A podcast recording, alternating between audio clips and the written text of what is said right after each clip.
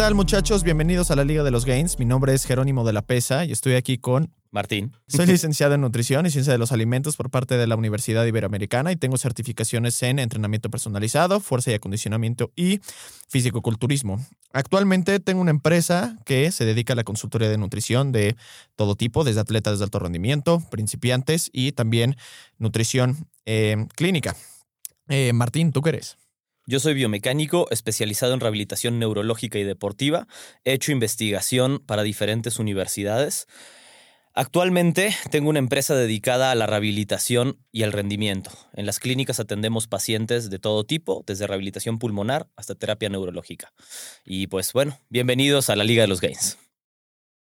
¿Qué pasó muchachos? Es que estábamos en medio de una encuesta de ver si ustedes metían los huevos hasta adentro. En el refri. En el refri, exacto. Este, Había una, una pequeña este, discusión aquí de si los huevos van en el refri o si los huevos van afuera. Luego platicamos del pan, pero el punto central eran los huevos. Entonces ustedes pueden decirnos si meten los huevos hasta adentro al refri o pues la neta los, los dejan afuera. Creo que es una eh, decisión muy personal. Eh, sin embargo, eh, no sé si se acuerdan, pero hace unos cuantos episodios habíamos hablado acerca de, pues, qué pasa cuando te lesionas y, pues, cuáles deberían de ser, pues, tus siguientes pasos, ¿no? Ya me lesioné, ahora qué diablos hago, ¿no? Voy a rehabilitación, no voy a rehabilitación, voy al ortopedista, eh, sigo haciendo ejercicio, qué diablos hago. Y ahora queremos darle una pequeña continuación a ese episodio una vez ya pasamos la etapa de eh, rehabilitación. Entonces, ya hice mi rehab ahora qué hago. ya me este, recuperé de mi lesión, ya me siento bien, ¿cómo regreso a las actividades cotidianas, digamos? O sea, a mi actividad normal. Exacto. Entonces, por ejemplo, eh, yo creo que puede eh, variar ese regreso tanto en la velocidad como en el eh, frecuencia o, o, lo que tú digas y mandes, dependiendo de si es un ejercicio anaeróbico, aeróbico, si es de fuerza, si es más cardiovascular. Entonces, eh, digo, estoy asumiendo. Entonces, a ver, cuéntanos un poquitín, Martín, si hay realmente diferencias dependiendo de la actividad física que estés realizando para ir como adentrándote de poco a poco de nuevo al entrenamiento. Definitivamente hay diferencias. Em, creo que vale la pena tocar quizá las, las, más importantes. Las diferencias, para a mi parecer, eh, dependen mucho de qué tan compleja es la actividad a la que vas a regresar. No tanto si es anaeróbica o aeróbica, sino qué, tan compleja es esa actividad y qué tan compleja fue tu lesión tal, tal, vez también, pero sobre todo la actividad. Aunque hay un factor común en el regreso a todas las actividades una vez que estás sano, que es empezar de forma progresiva. Claro. Ese es el factor común para regresar de la mejor manera posible, con el menor riesgo, con el mejor rendimiento, em, sin tener altibajos, sin tener recaídas. Aún si te sientes perfecto, aún si te recuperaste al 100, si te sentiste súper bien de tu lesión, aún si fue una lesión muy ligera, vale la pena darse el tiempo de hacer una eh, o un regreso progresivo a la actividad tal vez un regreso progresivo puede significar una vez llevártela leve, pero eso de todos modos es hacerlo progresivo, ¿no? o sea, em, entonces ese es el factor común, regresar de manera progresiva con un poco de lógica, bien pensado, cuál es esa, es, qué quiere decir progresivo, a veces progresivo puede ser menos tiempo, a veces puede ser menos intensidad, ¿no? Em, de eso dependerá un poquito de los particulares, menor frecuencia. Em, entonces, yo empezaría quizá con algo muy común, que es el regreso a las actividades cardiovasculares em, o híbridas, si quieres. No solo cardiovasculares, sino híbridas. Y voy a hablar de actividades físicas y no de deporte, porque el deporte en general ya va a ser más complejo. Entonces, eh, creo que entraría en una categoría aparte. Deporte, o en este caso, me daría algo como la danza dentro del deporte también. Em, pero hablemos como alguna actividad aeróbica o mixta como correr, andar en bici, eh, hacer alguna clase de fitness, ¿no? O sea, como, mm, no sé, alguna clase en algún estudio o algo de ese estilo. Em, natación. Natación. Natación es o de lo las. meterías como dentro de la parte deportiva. Yo, natación la pondría dentro de la parte deportiva, pero además como que tiene una serie de reglas especiales para la natación, justamente porque al ser un medio tan distinto, entonces como que no aplican muchas reglas y algunas que uno pensaría que no tienen sentido pueden aplicar mucho. Entonces, em, pensemos más como en estas actividades cardiovasculares típicas y, y las clases, ¿no? Digamos, clases de algo. Em, lo primero que modularía es la frecuencia. antes que, antes que la intensidad y el tiempo, primero la frecuencia. Un error muy común es empezar con menor intensidad, pero con todos los días empezar a hacerlo. Claro. Es el error más común de regresar a las actividades cuando alguien estuvo lesionado. De manera mm, seria, severa o ligera, de todos modos, hay que cuidar mucho esa frecuencia para estar seguros de que te sientes bien y te sientes como te tienes que sentir y que nada está fuera de su lugar, digamos, en tu actividad.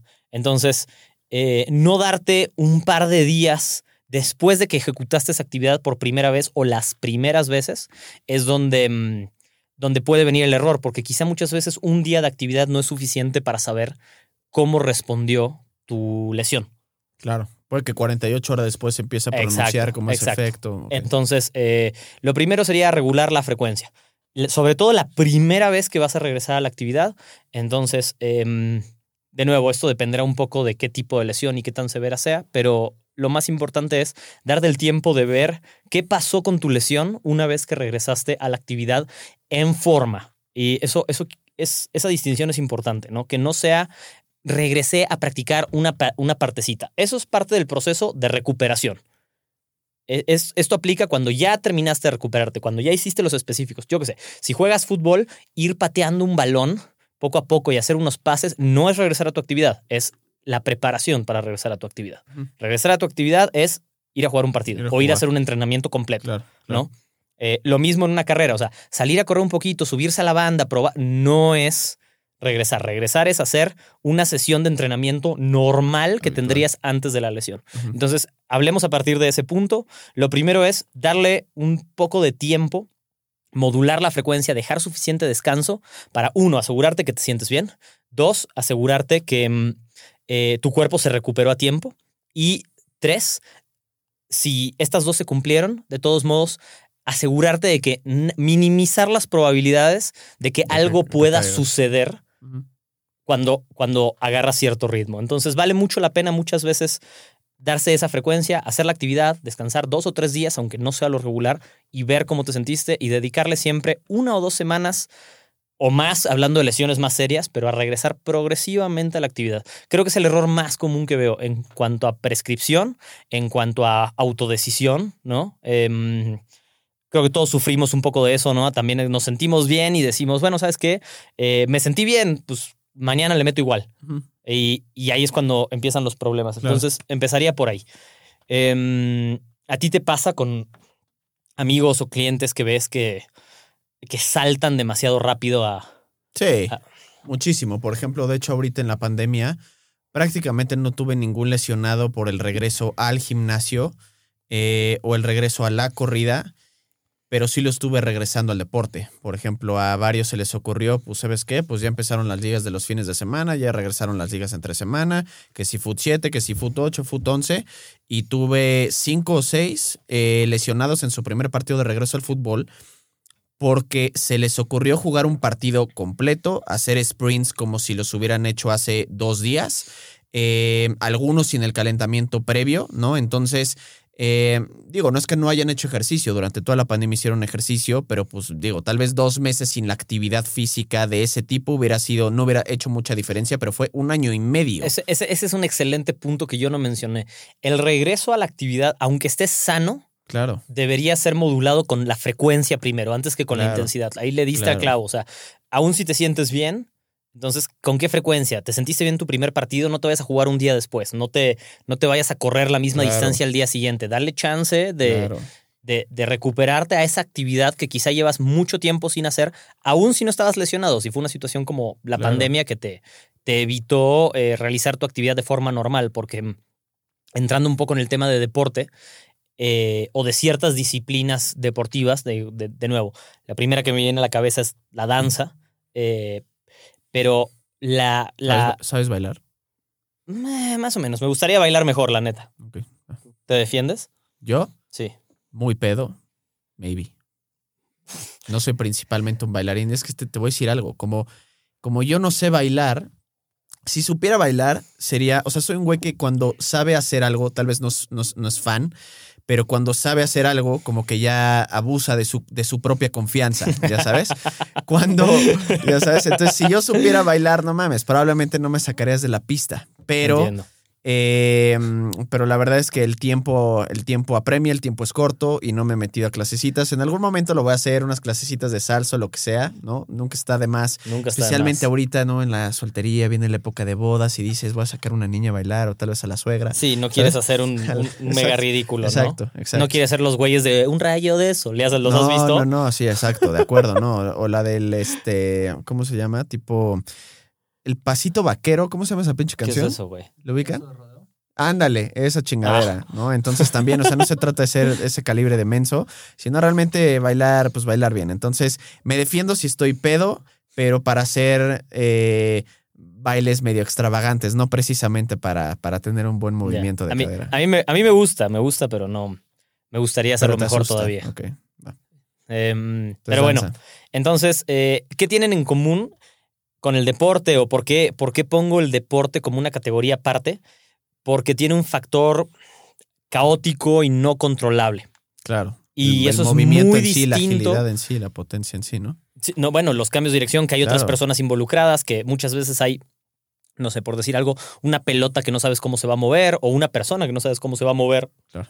Y que practicar hasta cierto punto, eh, más bien, practicar solo te puede llevar hasta cierto punto de la actividad. Hasta que no lo estás haciendo, no, no, puedes, no puedes simular todas las condiciones en la práctica, en la rehabilitación, en el entrenamiento, como dices, no las puedes simular hasta que no estás en ese momento. Y esas condiciones que no puedes simular, que puedes intentar simular, pero que nunca son lo mismo, es donde hay mayor riesgo de reincidencia en una lesión. Eh, entonces, por eso los pondría en una categoría aparte. Claro. Em, Por eso hay luego más lesionados en partidos que en entrenamientos. por supuesto. Además de un tema de esfuerzo, Claro. o sea, una cosa es el esfuerzo, pero además es lo caótico de la situación. Claro. Entonces, eh, es mucho más difícil para nuestros cerebros reaccionar, tomar decisiones, tomar las decisiones adecuadas. em, Por eso, por más que entrenes y no tienes ritmo de partido, eres un eno. Siempre, ¿no? O sea, pasa. Puedes ser el mejor entrenando y si nunca juegas, eh, te vas a ver muy disminuido ante alguien que juega más de lo que entrena, Claro. ¿no? O sea, Claro.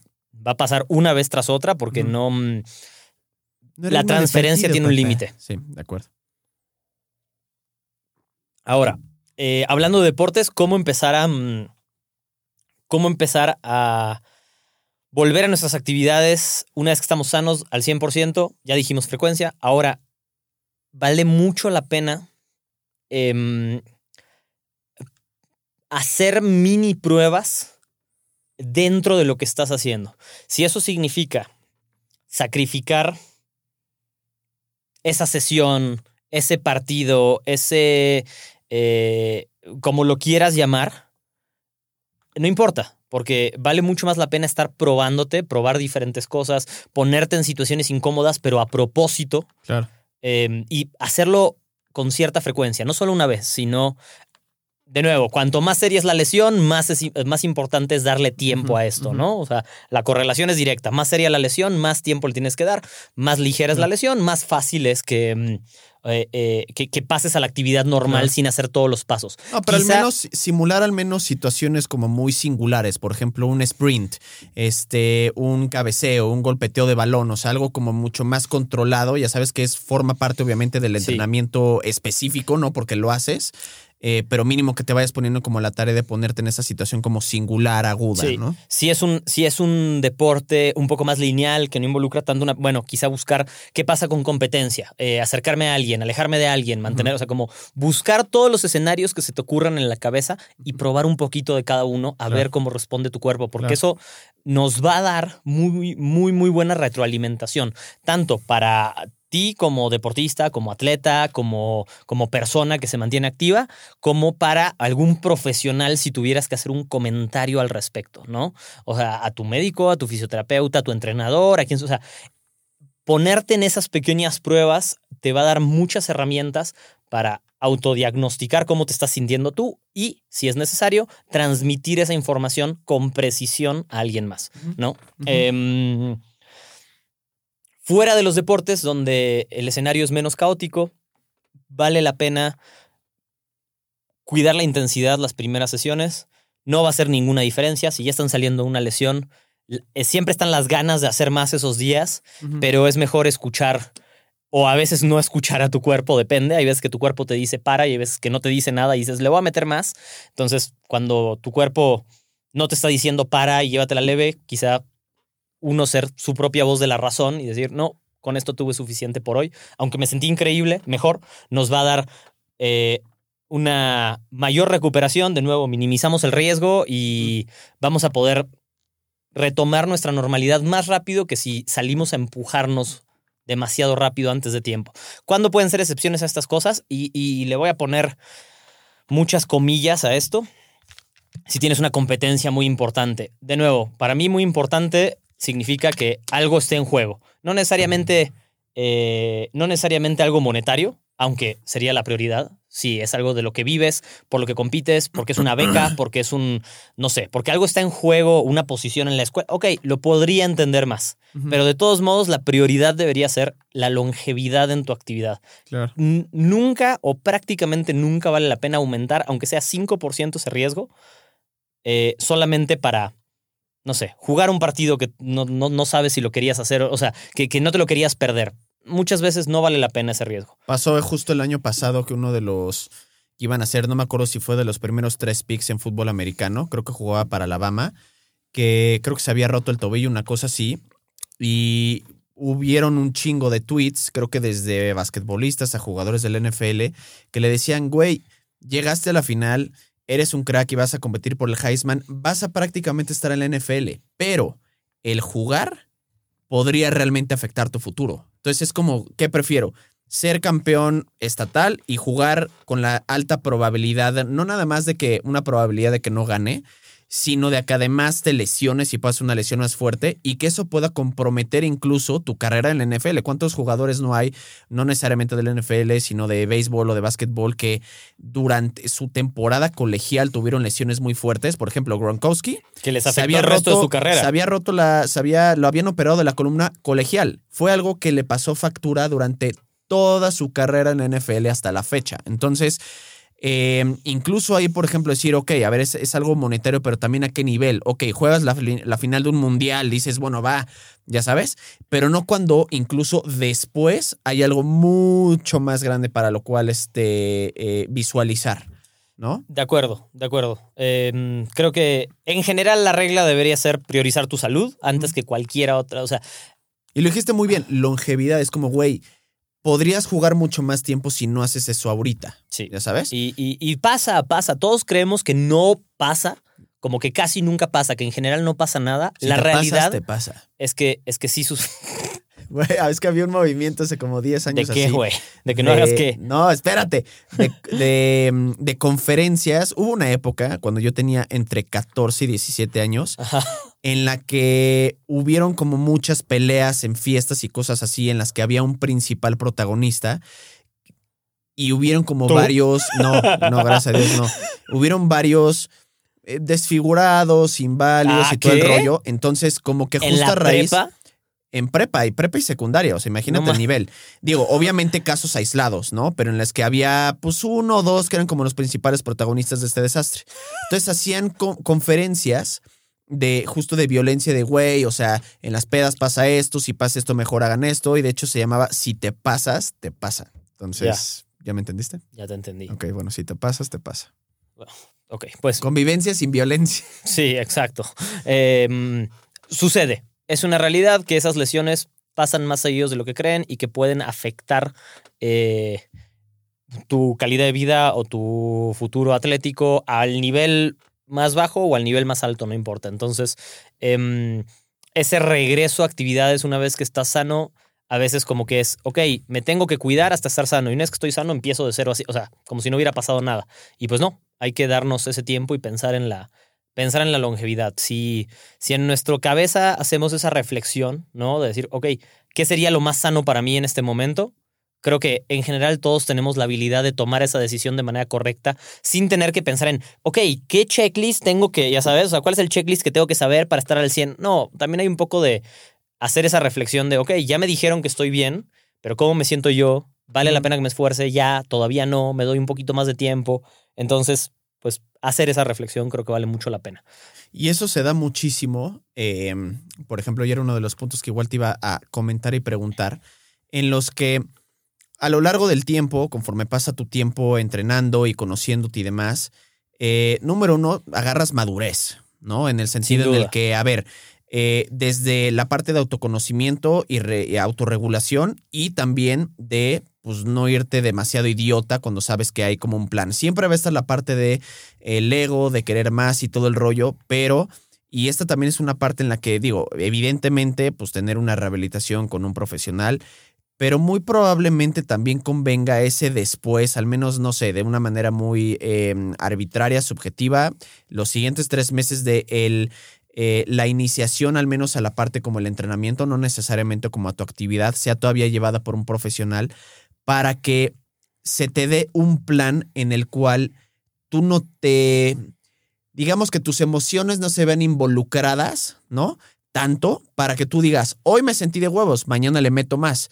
Y ya no la hay porque hay un plan del martes y hay un plan del miércoles. Entonces es como el Correcto. stick to the plan, mantente al plan. No importa si te sientes bien. Te sientes bien porque has hecho las cosas bien, pero no necesariamente porque te sientas bien significa que puedes incrementar de una Correcto. manera demasiado acelerada o Y- incluso regresar a tu actividad tal cual. Y si no tienes quien te ayude con ese plan, no importa. No, pero digamos que no están tus posibilidades, ¿no? O sea, no están tus posibilidades. Bueno, al menos hazlo tú, tu plan, y trata de seguirlo. Claro. ¿no? Y eso por lo menos te va a regular un poco más Claro. que hacerlos Y nada siendo más muy como... conservador, imagínate, Sí. la, la clásica como de, a ver, la ejemplo, yo algo que aplico eh, cuando digo, es un caso eh, más como particular o ajeno al tema de las lesiones, pero puede más o menos como verse también involucrado, que es después de una semana de descarga, no me voy directito a mis pesos máximos la siguiente semana. Tengo una se semana, como es una rutina nueva además, es voy a calar, voy a calar mis pesos, voy a ver cómo me siento y todo el rollo. Y la segunda El y tercera cale. semana, el cale.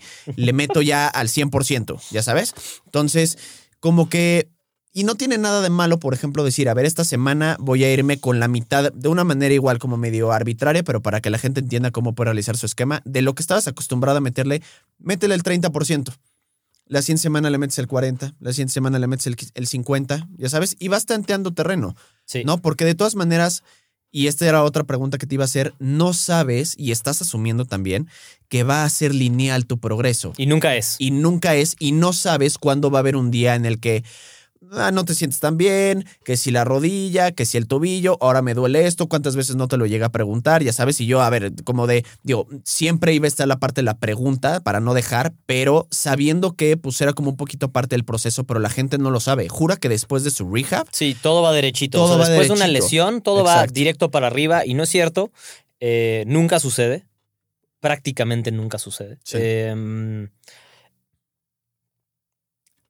ahí creo que es muy importante eh, tener en mente la longevidad de nuevo. Eso, eso es lo que te da la solución. O sea, porque claro, pensar a largo Ahora, plazo. ya no hablando de deporte y hablando como de, de entrenamiento en general, vamos a decir, en el entrenamiento de pesas, algo muy común que veo es, bueno, es que ya quiero cargar de nuevo y quiero... Y, y la verdad, el 95% de las veces creo que vale la pena tomarte una semana más para cargar más pesado de nuevo. Una extra de la que pensabas en general ujú. Nunca está de más. te va a hacer cero Es diferencias semana, negativas pasa nada, sí. en el largo plazo, ¿no? Sí. suponiendo que tienes cierta disciplina, y solo te va a traer cosas positivas. Te Claro. concentras otra vez en el movimiento, Claro. en aumentar un poco como tu mm, conexión neuromuscular, o sea, como prepararte de nuevo. Entonces, eh, en, en, por ejemplo, en las clases, en la gente que toma clases o toma o va a ciertos lugares a tomar este tipo de entrenamientos, ¿no? O clases, lo que vienen siendo unas clases. Eh, em, algo muy común, ¿no? Que, que- que escuchamos es como, no, ya, ya me siento bien, ya le voy a meter, ya le puedo meter todo. lo- ya, ¿Qué importa? No pasa nada. No pasa nada. Tómate cinco días más. Claro. Nada, que- no, me urge. Claro. ¿Por qué te urge? Claro, claro. No, y sabes cuál es un punto bien importante y es algo que yo aprendí, eh, pero como que no lo ves hasta que de una manera como que muy fría lo analizas, es, creo que también uno de los problemas, eh, o más bien uno de los, pues sí, podríamos decir que es como issues o, o- o, eh, inquietudes que la gente llega a tener cuando va a empezar a regresar a su actividad es, por ejemplo, en el, en el caso de las pesas, la pérdida de masa muscular, la pérdida de fuerza. Yo diría que la pérdida de fuerza vendría en segundo plano, sino más como la pérdida de masa muscular, que es la que ves y sientes prácticamente todo el tiempo. ¿Cuánto ¿no? tiempo te toma perder masa muscular? Real. Número uno, número uno, te toma un buen rato, específicamente cuando tu alimentación está muy bien. Y acuérdense que cuando están, cuando están en un plano de rehabilitación o están en un plano de regreso a su actividad, su alimentación juega un papel casi todavía más importante Uy, sí. para preservar N cantidad de cosas. Para que además su recuperación y la regeneración de los tejidos Correcto. que se hayan roto, que se estén regenerando, Es- valga la redundancia, se regeneren. Es, es- ¿no? clases. Clases, sí. No, Es, vayan a es- es clases, el momento cabrones. opuesto de huevonear con la comida y con la Claro, dieta, ya sabes, la lesión. No es claro, el momento de dejarse Claro, ir. Claro. Es el momento de ponerse estricto con lo que sí puedes controlar. Exacto. Es un objetivo distinto. Está bien, tal vez sea algo que no hayas hecho anteriormente y es algo que les digo a mis clientes, brother. Tu alimentación no, sola que, no solamente única, Bueno. no, no solamente existe cuando vas a tener hipertrofia, cuando vas a perder grasa. Bueno, tú ahora tienes un cliente que es el ejemplo perfecto de una lesión muy complicada, que se cuidó muchísimo con su alimentación en mientras y, y Claro. lo hizo espectacular. claro. No solo se Claro. recuperó mucho más rápido de su lesión, sino que claro. la verdad mantuvo el, no sé, 85% de su físico y, mm, O más, sí. y, claro. y- y- y realmente estaba muy impedido para entrenar, y el regreso a su actividad fue mucho más rápido. Muy, pero muy rápido, ya sabes. Y no está tampoco la desmotivación de no nada más me fui al carajo en performance, sino físicamente también. Me veo Entonces estás terrible, empezando con perdí una mis desmotivación. hábitos, ¿no? O Claro. sea, Entonces es, un momento crítico para poder mantenerlos nada más que en otro escenario. Entonces, si lo ven con cierta filosofía, simplemente es un reto nuevo. Está el de la hipertrofia, está el de la pérdida de masa muscular, pero si tienes desgraciadamente una lesión, es un reto nuevo y yo te diría que es mucho más complicado porque la gente está acostumbrada a ver la alimentación solamente como, un vehículo Sí. para poder estar mejor físicamente, pero no piensen en su, en su, en su recuperación. Correcto. ¿Sabes? Y también otra parte es, créanme que hay muchas maneras, y yo las implementé muchísimo y las sigo implementando ahorita que estoy al 99%, maneras de entrenar que causen, uno, no nada más que no pierdan masa muscular, y no nada más que no pierdan fuerza, sino también incluso que la puedan incrementar durante esa etapa. O sea, si tú estás cargando el 30%, 40% de tu repetición máxima, pero con más repeticiones que comprometen considerablemente menos a las articulaciones, vas a poder generar casi la misma cantidad de masa muscular sin bronca alguna. y si no te dedicarás a trabajar alguna otra parte que no esté lesionada y no esté involucrada ya. Exactamente. O sea, y no hay mayor bronca con eso. Y en además, la mayor parte de las lesiones se permite, se claro, puede. ¿no? O ex- sea, exacto, exacto. Y también es, creo que abre mucho a las posibilidades de poder entrenar de una manera eh, distinta, conociendo más tu cuerpo. Yo no metí movilidad en mi vida hasta ese momento. Y gracias a eso, hoy en día no nada más lo sigo haciendo, sino ha mejorado considerablemente mis movimientos, mi técnica, fuerza. Y, y aún en, en personas con cierto nivel de entrenamiento, eh, vamos a considerarlos de intermedios a avanzados, hay una oportunidad ahí que quizá por cierto conocimiento que uno tiene o experiencia de lo que sabe que le funciona, y entonces se mantuvo alejado de muchas cosas, y quizás es el momento de acercarse y, y de repente dices, ah, mira qué bien me sentó esto, por más que la flexibilidad está demostrada que no tiene un efecto positivo en las articulaciones, pero quizá para ti sí. Claro. Sabes, ah, mira qué bueno. O quizá para ti no, lo haces y dices, ¿sabes qué? No me está sirviendo hacer esto. Me sirve Claro. más sí hacer mi calentamiento, lo que yo estaba acostumbrado a hacer solo los movimientos, sino está muy bueno. Es una época de, o sea, aprender algo nuevo que puedes agregar a tu caja de herramientas, ¿no? Claro. Y mm, ninguna de estas cosas, de nuevo, como siempre decimos, es una excusa para no hacer las cosas, para Claro. no entrenar. Es momento de cuidar tu alimentación.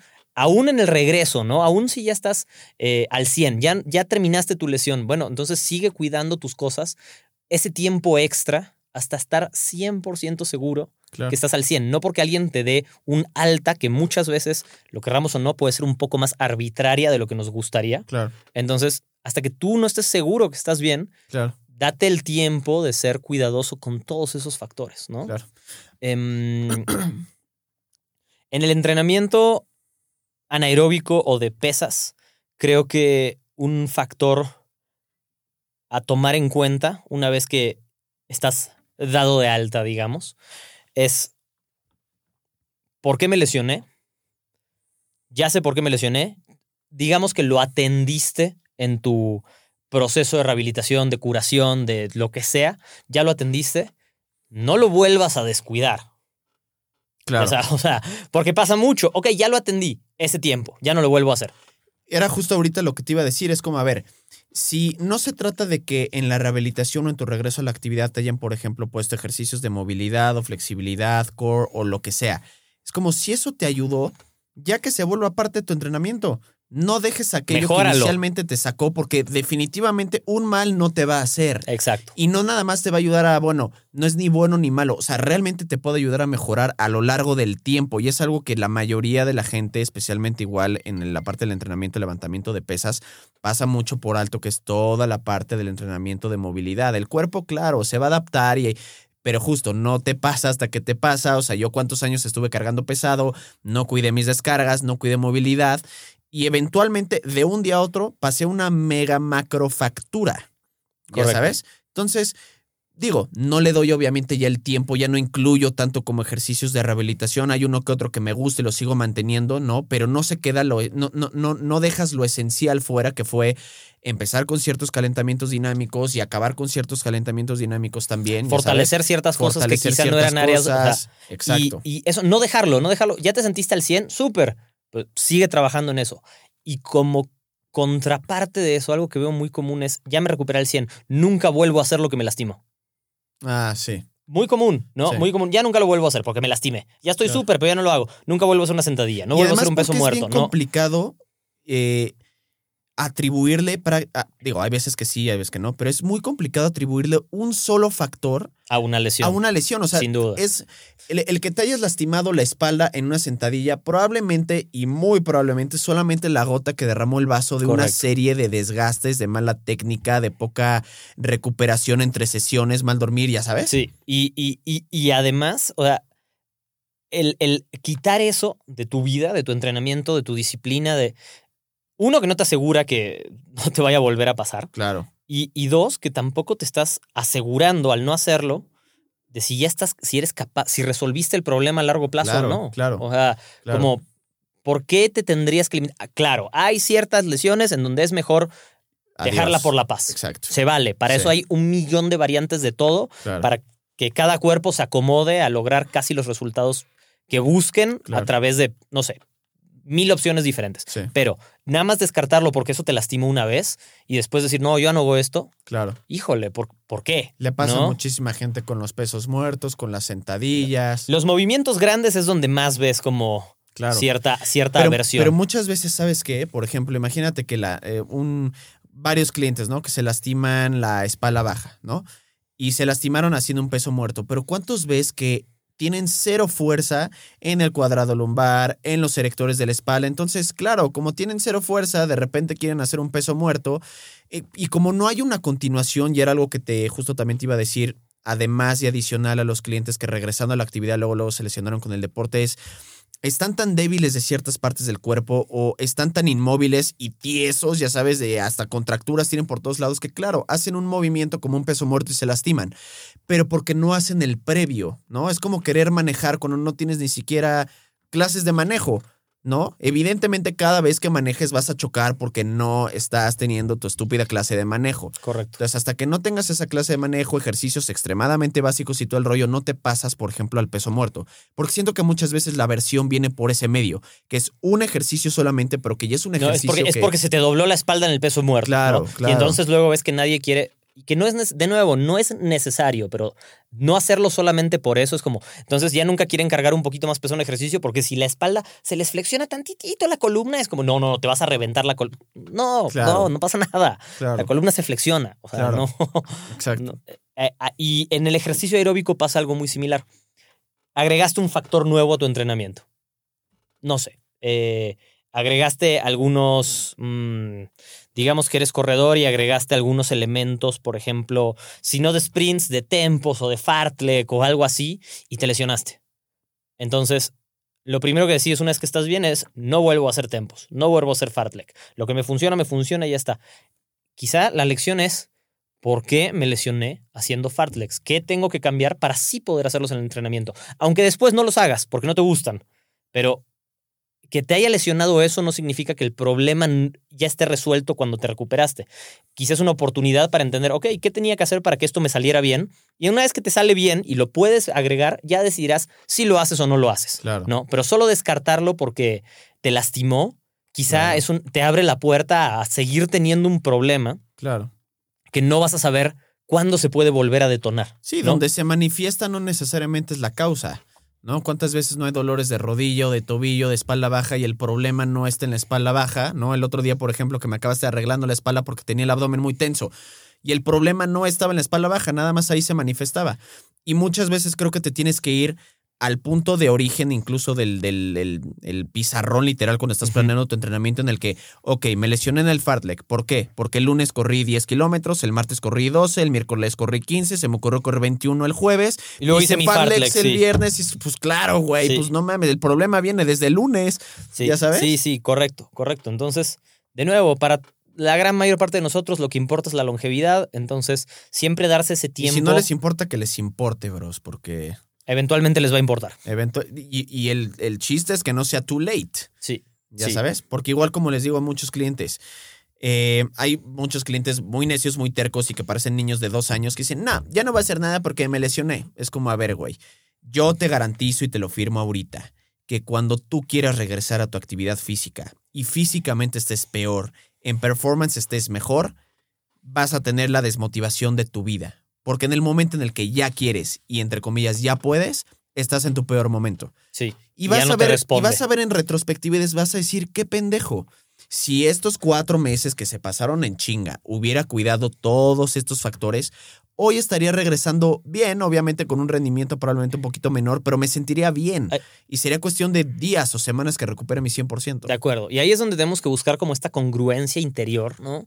Eh, como, como personas, como atletas recreativos, como, como deportistas, como gente sana, como gente que le gusta el ejercicio, como gente que quiere hacer ejercicio, eh, como sea. O sea, em, de por qué cuando estamos lesionados no queremos hacer nada, pero en el momento que nos sentimos bien, entonces ya quiero hacer todo. O, o cuando, o, cuando alguien te dice no puedes hacer, es como, no, no, no, sí quiero, tengo que hacer. Pero cuando te dicen sí puedes hacer, pero esto, como, ah, no, eso mejor no. ¿Por qué? ¿Por qué pasa siempre? Una vez tras otra caemos como en eso. No, eso mejor no.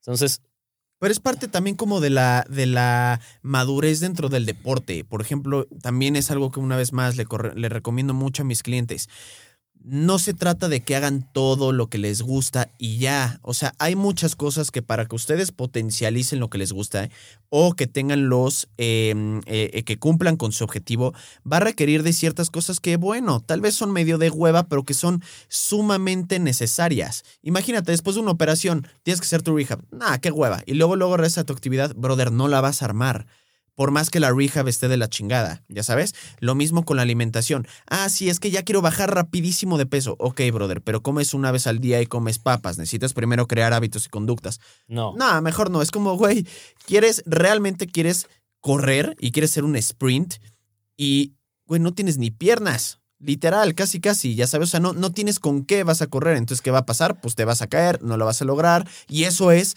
no mames, lo repetitivo. las regresiones nunca son divertidas, ¿no? Pero son muy necesarias en son necesarias. Y nunca son divertidas, no, la regresión de hacer un sprint un sprint, entre comillas, al 40% de tu velocidad. ¿Cómo es un sprint al 40%? Pues puedes, intentas, tienes la intención, te vas moviendo. O sea, sí, a nadie le divierte, no se siente tan bien, no suelta tantas endorfinas, ya sabes. O sea, pero pues ni modo. O sea, y es aprender a pensar a largo plazo y, realmente convencerse de, a ver, estoy haciendo esto para que pueda correr más rápido después. Estoy haciendo esto para correr más rápido después. Y es, y es recordártelo. Yo entiendo lo desgastante que es. A ver, me le he vivido mi vida así, casi, casi, ya sabes, pero es todo el tiempo estarte recordando que hay una bigger picture. Sí, y que se va a notar y que va a dar un resultado. Solo tienes que ser realmente como paciente. El problema es que cuando eh, digo, al final del día los hábitos se hacen a, través de la repetición. Entonces, qué culero que repitas tanto una, no es que sea un mal hábito, no hay malos hábitos, sino más bien repites tanto una acción que te va a acabar llevando a un hábito, pero que no es el hábito que quieres ni el objetivo al que estás llegando. No es que sea un mal hábito, simplemente es tus acciones te están llevando a un hábito que no es el que quieres. ¿Ya sabes? Correcto. Entonces, constantemente y constantemente y constantemente. Entonces, el problema es que eso ya se vuelve un modo de operar. Estar haciendo las cosas incorrectas porque no te están llevando a tu objetivo. Entonces, mientras más rápido salgas de ese esquema repetitivo, pasa con dietas, pasa con lesiones, pasa con entrenamiento, eh, etcétera, mucho mejor. Entonces, es como darse mínimo una vez el tiempo y que veas los beneficios de hacer algo realmente a largo plazo. Y en general, todo este tipo de consejos o, de, de, situaciones de las que estamos hablando. Se las dicen en, clases. Ah. en clase, güey. Vayan, go to school, por favor. en general, estas situaciones em, tienen más beneficios si las internalizamos que el tip específico. Pon tu carga de entrenamiento en 75% de la... Y luego la segunda semana... Ya, de verdad que, aunque suene eh, contraproducente para nosotros, si quieres, donde, que, es donde tenemos la oportunidad de nosotros decir, es que este es el porcentaje, es que esta es la... En líneas generales va a ayudar más el, el, el mindset este del que hablamos que el tip específico. Es como, pero ¿por qué no me estás dando un tip específico de cómo me recupero en un segundo? Porque no te va a dar tanto. O sea, y porque además no conozco el caso, ¿no? Ni tú. Entonces tampoco te puedo dar el específico. Pero de todos modos, seguir ese super tip que te dio tu doctor, tu entrenador, tu nutriólogo, quizá te dio un super tip, pero solo seguir ese super tip y no tener los hábitos detrás que estamos hablando de cómo cuidarte, te va a dar mucho menos que solamente tener el mindset correcto, ¿no? es que es solo un ingrediente del pinche pastel. Tal vez el, para que el pastel sepa todavía más cabrón es echarle fresas. Pero, brother, no tienes nada si no tienes además la masa, la leche. Entonces, de poco sirve darles un tip si no les enseñas todo el resto de las madres que hay. Tal vez ese tip, cuando tengas todas las demás madres, haga que sea superior a o más benéfico. Ya sabes. Correcto pero no es hasta que reúnes las otras partes. Correcto. ¿no? Entonces, este, se complica la situación. Y yo tenía una última duda que sin duda creo que es algo, digo, yo te lo pregunté porque la verdad es que no sabía. Eh, y yo creo que mucha gente tiene la duda es, ¿qué onda con el dolor? ¿No? Ya eh, te recuperas, ya no traes nada roto, te puedes hacer 20 mil resonancias o lo que sea, pero aún así hay dolor en esta articulación muscular, en esta área. Entonces yo creo que mucha gente, aunque se sienta al 100%, pero sigue sintiendo ciertos dolorcitos. ¿Qué hubo? ¿Por qué? Esa es una respuesta altamente compleja. Eh, importante tocarla, por supuesto, en clase. Chale. Con el eh, maestro difícil con el maestro, ¿no? O sea, porque podrías poner en problemas al maestro. Sin duda alguna. Hoy en día está eh. complicado. De universidades, ¿no? Creo que de otra cosa. Sí se puede en la universidad. No, no se puede. No, pero ya mínimo ya, ya estás en un nivel un poquito más este, desarrollado, al menos al nivel biológico. Ok. ¿no? Em, dolor. El dolor es. Lo dijiste como el anuncio. Una. es una respuesta compleja a, o una sensación que tiene nuestro cuerpo que se puede dar por una multitud de situaciones. Cada vez está más demostrado que eh, la nocicepción, digamos, o el dolor es eh, multifactorial desde cuestiones psicosociales, entorno, tejidos inflamados, que es lo que normalmente asociamos con dolor, ¿no? Algo lastimado. Eh, pero todos esos factores pueden ser igual de importantes. Educación, educación de quien sea que te lo está diciendo, educación de un paciente, de una persona que tiene dolor. Y mm, no debería ser la herramienta única con la que basamos, uno, nuestro progreso, dos, nuestra recuperación, eh, o una lesión en sí. O, la, severidad de una. Tres, la severidad de una lesión. A mí la rodilla no me dolía, ni el hombro me dolía si no lo movía. Lo movía tantito y mamaba. Entonces, eso no era indicador realmente de como no me muevo y no me duele, no hay pedo. ¿Ya sabes? O al revés. Eh, por supuesto, no hay que ignorar el dolor. O sea, no hay que ignorarlo. Algo, algo te está diciendo, ¿no? Eh, esa no es lo que hay que decir. No, pues ya, no le hagas caso y ya, no. no. Pero hay que correlacionarlo, aprender uno mismo a correlacionarlo con lo demás. Te estás recuperando, te terminaste de recuperar en este ambiente del canal. Ya no tienes una lesión, ¿no? Te dicen, estás bien, pero tienes dolor. Y entonces tienes dolor, ¿por qué? Porque falta un poco de tu recuperación o porque hay algo que todavía tú no has internalizado o porque estás haciendo progreso y parte de ese progreso es que haya eh, cierto dolor, pero estás avanzando en tus rangos de movimiento, en tus capacidades, en cómo te sientes en el día a día, y el dolor quizá no terminó de disminuir, pero todo lo demás está mejorando, es una buena señal. Eh, a veces puede ser al revés, ¿no? O sea, O mínimo es algo agudo, pero aunque le sigas presionando, pues no pasa, no incrementa ni permanece 24 horas después, 48 horas después. eh, el dolor es muy único. Eh, Eso quiero decir que cada quien lo experimenta de una forma en la que es muy difícil igualarlo a alguien más. Entonces, eso significa que las respuestas de dolor también van a ser muy únicas. Em, no tomarlo como el santo grial de si estás bien o mal es muy importante. Me parece una muy buena pregunta. Es difícil explayarse más sin hablar de casos específicos. Claro. Es difícil em, eh, dar consejos sin hablar de casos específicos y sin entrar también a veces como en una parte un poco más técnica, que en realidad tampoco hace tanto sentido porque no, pero les digo, la, o sea, la idea, la idea principal creo que es, que es justo la que dijiste y la general y la que le puede servir al 95% de la población es que no es un indicador necesariamente de lesión, no es un indicador tampoco ni de progreso ni de falta de, y que muchas veces una lesión no viene acompañada de dolor. de, de dolor o, al o incluso al revés. Sí, y que, y que no hay que ignorarlo, eso de Claro. nuevo, no hay que ignorarlo, pero hay que entender que hay muchos factores que pueden contribuir a nuestro dolor. Y como hay muchos factores que pueden contribuir, tal vez hay muchos factores que tenemos que atender para resolver este dolor, Claro. ¿no? Claro. Uno de ellos, que cada vez se nota más, es la educación. La educación presente de qué está pasando, de por qué podría estar doliendo, de por qué no, qué implicaciones tiene de que duele. A veces si sabemos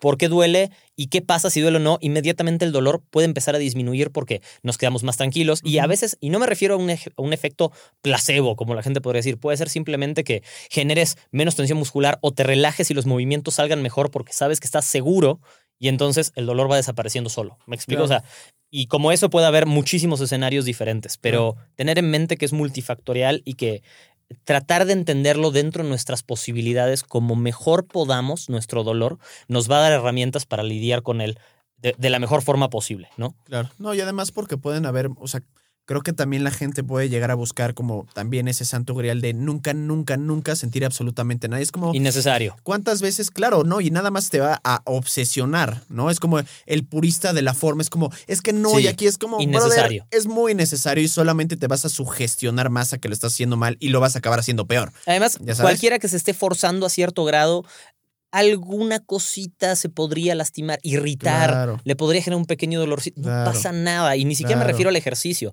Escribes todo el día en la computadora, te va a doler la mano en algún momento, ya sabes. O sea, no, Exacto. Caminas todo el tiempo, las plantas de los pies, pues sí, O sea, obviamente. sucede. o al no Y- hacer nada incluso. y, y nos adaptamos a eso. Claro. ¿no? Y nos adaptamos a eso. Entonces, em, tampoco puedes vivir huyendo de que nunca te molesta absolutamente nada de nada, porque te va a encasillar en un círculo de actividades que creo que pueden ser poco benéficas. La drogadicción, como por ejemplo. Sí, exacto. Adicto al opio, ya sabes. Literal. Eh, Casi me hago ahorita. Se me, se me fue una muela, güey. ¿te, te llenaron de opio? Me llenaron Estás de con el tramadol a más no poder. Sí, güey, es que te traigo unos hoyos ahí que estén medio culeros. Podría meter mis huevos ahí, pero yo creo que sí. Pero cabrón. mejor al refri. sí.